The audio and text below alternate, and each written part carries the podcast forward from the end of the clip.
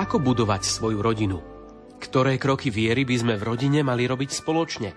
Čo si myslí pápež a církev o úlohe rodín v dnešnom svete? Zamyslite sa nad zmyslom rodinného života a nad tým, kde čerpať silu, povzbudenie a inšpiráciu do vzťahov s ľuďmi, ktorých milujeme najviac.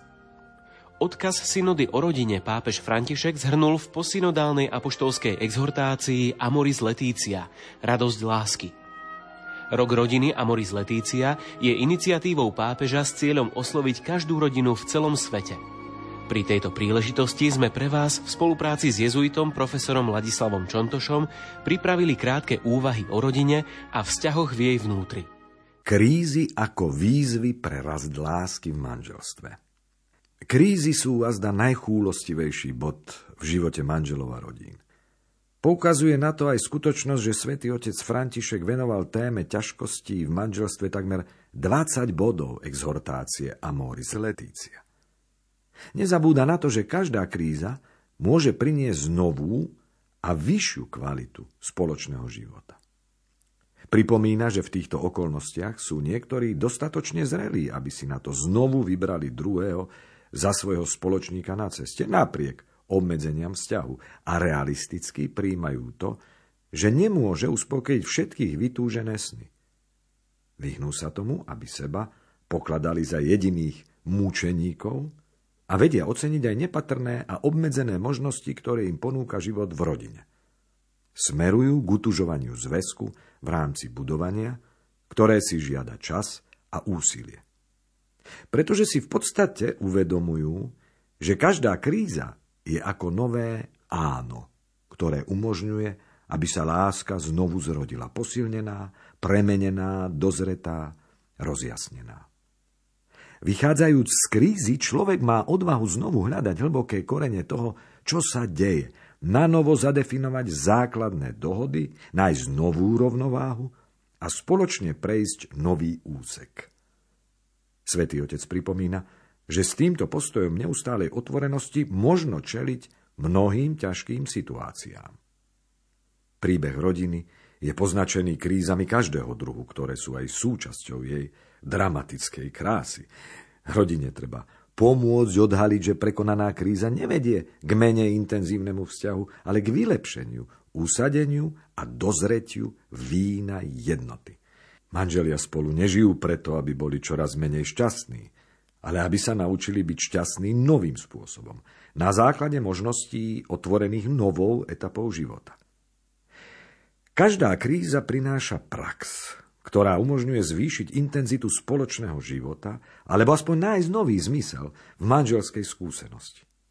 Vôbec nie je nevyhnutné zmieriť sa s klesajúcou krivkou, nevyhnutným zhoršovaním či priemernosťou, ktorú treba vydržať. Práve naopak.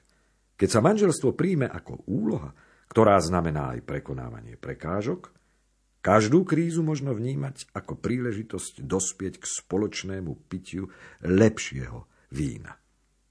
Je dobré sprevádzať manželov, aby boli schopní prijať krízy, ktoré môžu prísť, zdvihnúť ich rukavicu a určiť im miesto v rodinnom živote. Skúsení a formovaní manželia musia byť pripravení sprevádzať druhých v tomto zistení tak, aby ich krízy nenaplašili a nepriviedli k unáhleným rozhodnutiam. Každá kríza ukrýva aj dobrú správu, ktorú treba vedieť zachytiť cibrením sluchu srdca. Často býva bezprostrednou reakciou na krízu klásť odpor voči jej výzve, stiahnuť sa do obraného postoja, lebo človek cíti, že sa mu veci vymykajú spod kontroly. A kríza ukazuje nedostatočnosť vlastného spôsobu života a to je nepríjemné. Preto sa použije metóda popierania problémov, ich skrývania, relativizovania ich dôležitosti, sústredenia len na plynutie času. A to však oddialuje riešenie a vedie k míňaniu energie na zbytočné zakrývanie, ktoré veci len komplikuje. Putá chátrajú a silne izolácia, ktorá poškodzuje intimitu. V kríze, ktorej sa nečelí, sa najviac poškodzuje komunikácia.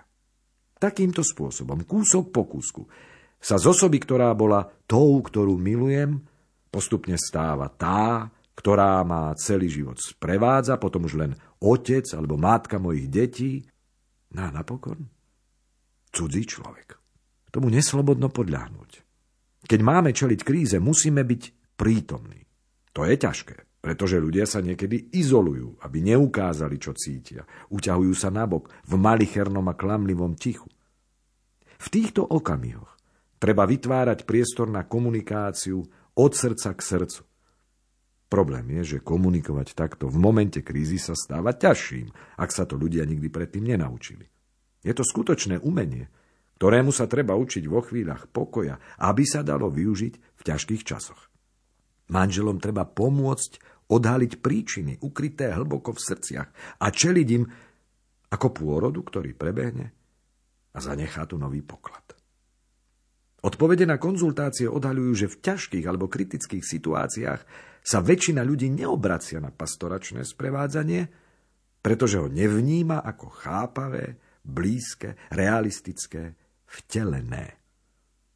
Existujú bežné krízy, ktoré zvyčajne postihujú všetky manželstvá, ako kríza počiatkov, keď je potrebné sa naučiť, ako urobiť zlučiteľnými vzájomné rozdiely a odpútať sa od rodičov, alebo kríza príchodu dieťaťa so svojimi novými emočnými výzvami. Kríza výchovy dieťaťa, ktoré mení zvyky rodičov, kríza dospievania dieťaťa, ktorá si vyžaduje mnoho síl, destabilizuje rodičov, a niekedy ich postaví jeden proti druhému.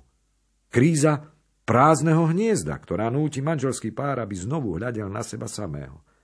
Kríza spôsobená starobou rodičov manželov, ktorí si vyžadujú viac prítomností, viac pozornosti a ťažké rozhodnutia.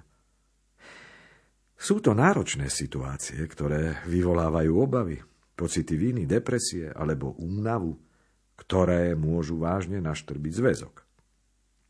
K týmto sa pridávajú osobné krízy, ktoré doliehajú na manželský pár spojené s ekonomickými, pracovnými, citovými, spoločenskými a duchovnými problémami. A pripájajú sa tiež neočakávané okolnosti, ktoré môžu pozmeniť rodinný život a vyžadujú si cestu odpustenia a zmierenia.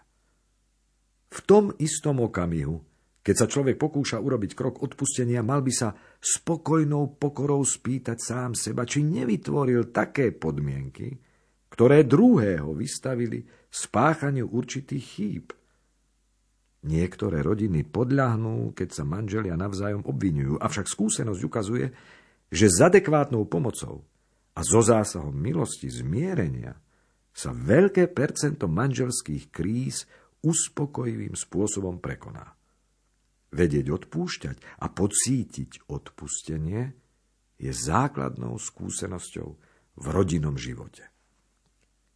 Namáhavé umenie zmierovania, ktoré si vyžaduje podporu milosti, potrebuje aj štedrú spoluprácu príbuzných a priateľov a niekedy aj vonkajšiu profesionálnu pomoc.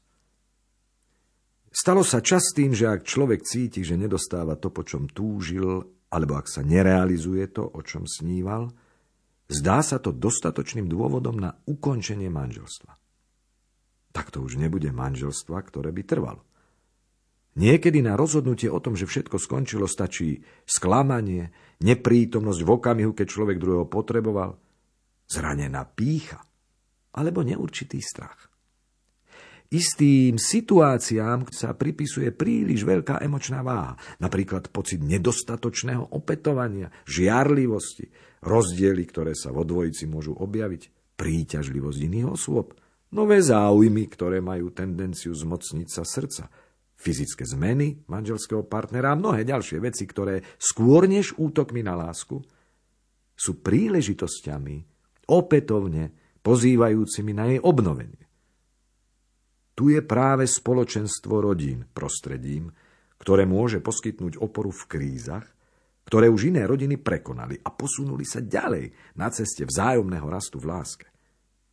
V životnom príbehu iných manželov odhaľujú možnosť pre riešenie svojej krízy a povzbudenie bojovať za vzájomný vzťah, nie proti partnerovi.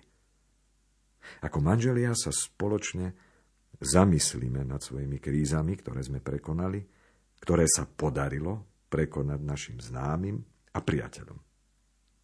A napokon sa spoločne pomodlíme za seba i za manželov vo farnosti, ktorí prežívajú krízy a sú v pokušení vzdať sa na ceste rastu vzájomného vzťahu lásky.